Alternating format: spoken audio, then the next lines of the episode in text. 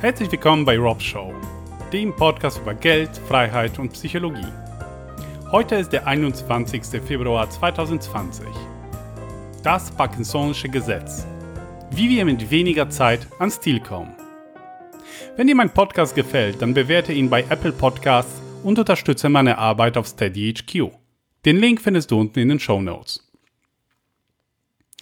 Wie viel Zeit brauchen wir, um eine Aufgabe vollständig zu erledigen? Meistens wird uns eine Deadline oder ein Termin von anderen auferlegt oder wir bestimmen ihn selbst, wenn wir selbstständig arbeiten.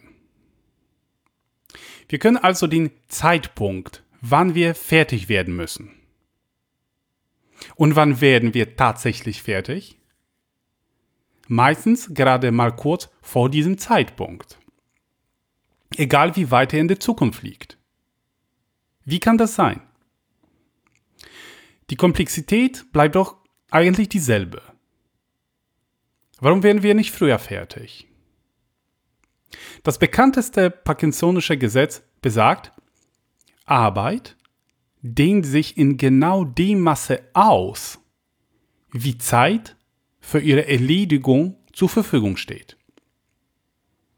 Wenn man also die Zeit hat, dann wird man auch die ganze Zeit für die Erledigung der Aufgabe benötigen. Könnte es sein, dass wenn sich die Deadline halbieren würde, wir trotzdem die meisten Aufgaben zufriedenstellend erfüllen würden und unter dem Strich produktiver wären? Du kannst dich bestimmt an äh, Situationen aus der Schule oder zum Beispiel aus der Uni erinnern, wo du vergessen hast, Hausaufgaben zu machen, die morgen unbedingt fertig werden müssen und du für die Erledigung eine Woche zum Beispiel eingeplant hättest und sie trotzdem bis morgen fertig gekriegt hast. Mir ist das oft vorgekommen, ich kann mich sehr gut erinnern. Das ist das Parkinsonische Gesetz in Action. Okay, du musst vielleicht mehr unter Hochdruck arbeiten, aber du hast das meiste geschafft oder meistens es geschafft. Was ist nun für die, nennen wir so, super produktive Zeit, in der du schnell bis morgen noch die Hausaufgaben fertig kriegen musstest, charakteristisch? Was ist anders im Vergleich zu normalem Arbeitsmodus, wenn du mehr Zeit hast? Ich würde sagen, dass eine Sache besonders sichtbar ist. Und zwar der Fokus. Wenn du nur noch zwei Stunden für die Vorbereitung einer Präsentation hast, die du auch gleich von einem Publikum halten musst, bist du extrem konzentriert. Du schaffst alle möglichen Ablenkungen ab, die dich aus dem Fokus reißen können. Und wenn sich welche bieten, dann äh, lehnst du sie entscheidend ab. Wenn dich jemand also zum Beispiel anruft äh, dann gehst du gar nicht ran oder du antwortest schnell, Alter, du keine Zeit, äh, wir schnacken morgen. Das ist der superproduktive Modus, wo du dich vollständig auf die Kernaufgaben konzentrierst und alle Nebenaufgaben und Ablenkungen einfach weglässt. Du musst dich zwischen dem Wesentlichen und dem Unwesentlichen entscheiden, weil die Zeit beschränkt ist. Du hast nicht mehr Zeit. Ist das nicht auch für das ganze Leben übertragbar?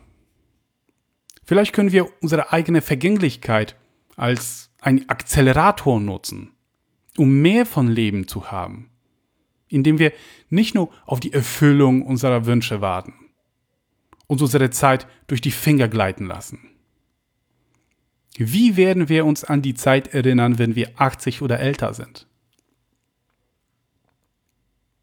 Du meisterst also die Komplexität der Aufgabe auch, wenn du vergleichsweise wenig Zeit hast. Weniger als geplant. Also ursprünglich denken würdest, dass du hast. Was wäre, wenn wir den superproduktiven Modus länger aufrecht erhalten könnten? Die richtigen Prioritäten setzen würden und uns länger auf das Wesentliche konzentrieren würden. Den Modus des Deep Work können wir nur erreichen, wenn wir auch Ablenkungen abschaffen. Jede Unterbrechung der Konzentration kostet Zeit und Energie, um sie wieder zu erreichen. Ich brauche 15 bis 20 Minuten, bis ich wieder im Flow bin. Bereite also deinen Arbeitsplatz gut vor. Schaffe eine fördernde Umgebung, anstatt zu versuchen, sich künstlich zu motivieren. Ja, heute ist mein Tag, ich schaffe, ja. Das ist nicht unbedingt der richtige Weg. Das kostet auch sehr viel Energie und mentale Kraft. Minimiere also alles, was dich aus dem Flow reißen könnte. Push-Nachrichten, Social Media und so weiter und so fort. Und konzentriere dich auf dem absolut Wesentlichen. Was ist der Kern? Du wirst, du wirst viel mehr Freude an deiner Arbeit haben. Und die Ergebnisse werden viel besser sein, was wiederum zu mehr Freude führt. Ja, das öffnet eine positive Feedback-Schleife. Das eine beeinflusst das andere. Die sich für dich und deine Umgebung auch sehr lohnen kann. Am Ende noch ein Zitat. Das Problem ist nicht der Zeitmangel, sondern der Mangel an Orientierung. Wir alle haben 24 Stunden Zeit. Zig Ziglar. Vielen Dank fürs Zuhören und bis zum nächsten Mal.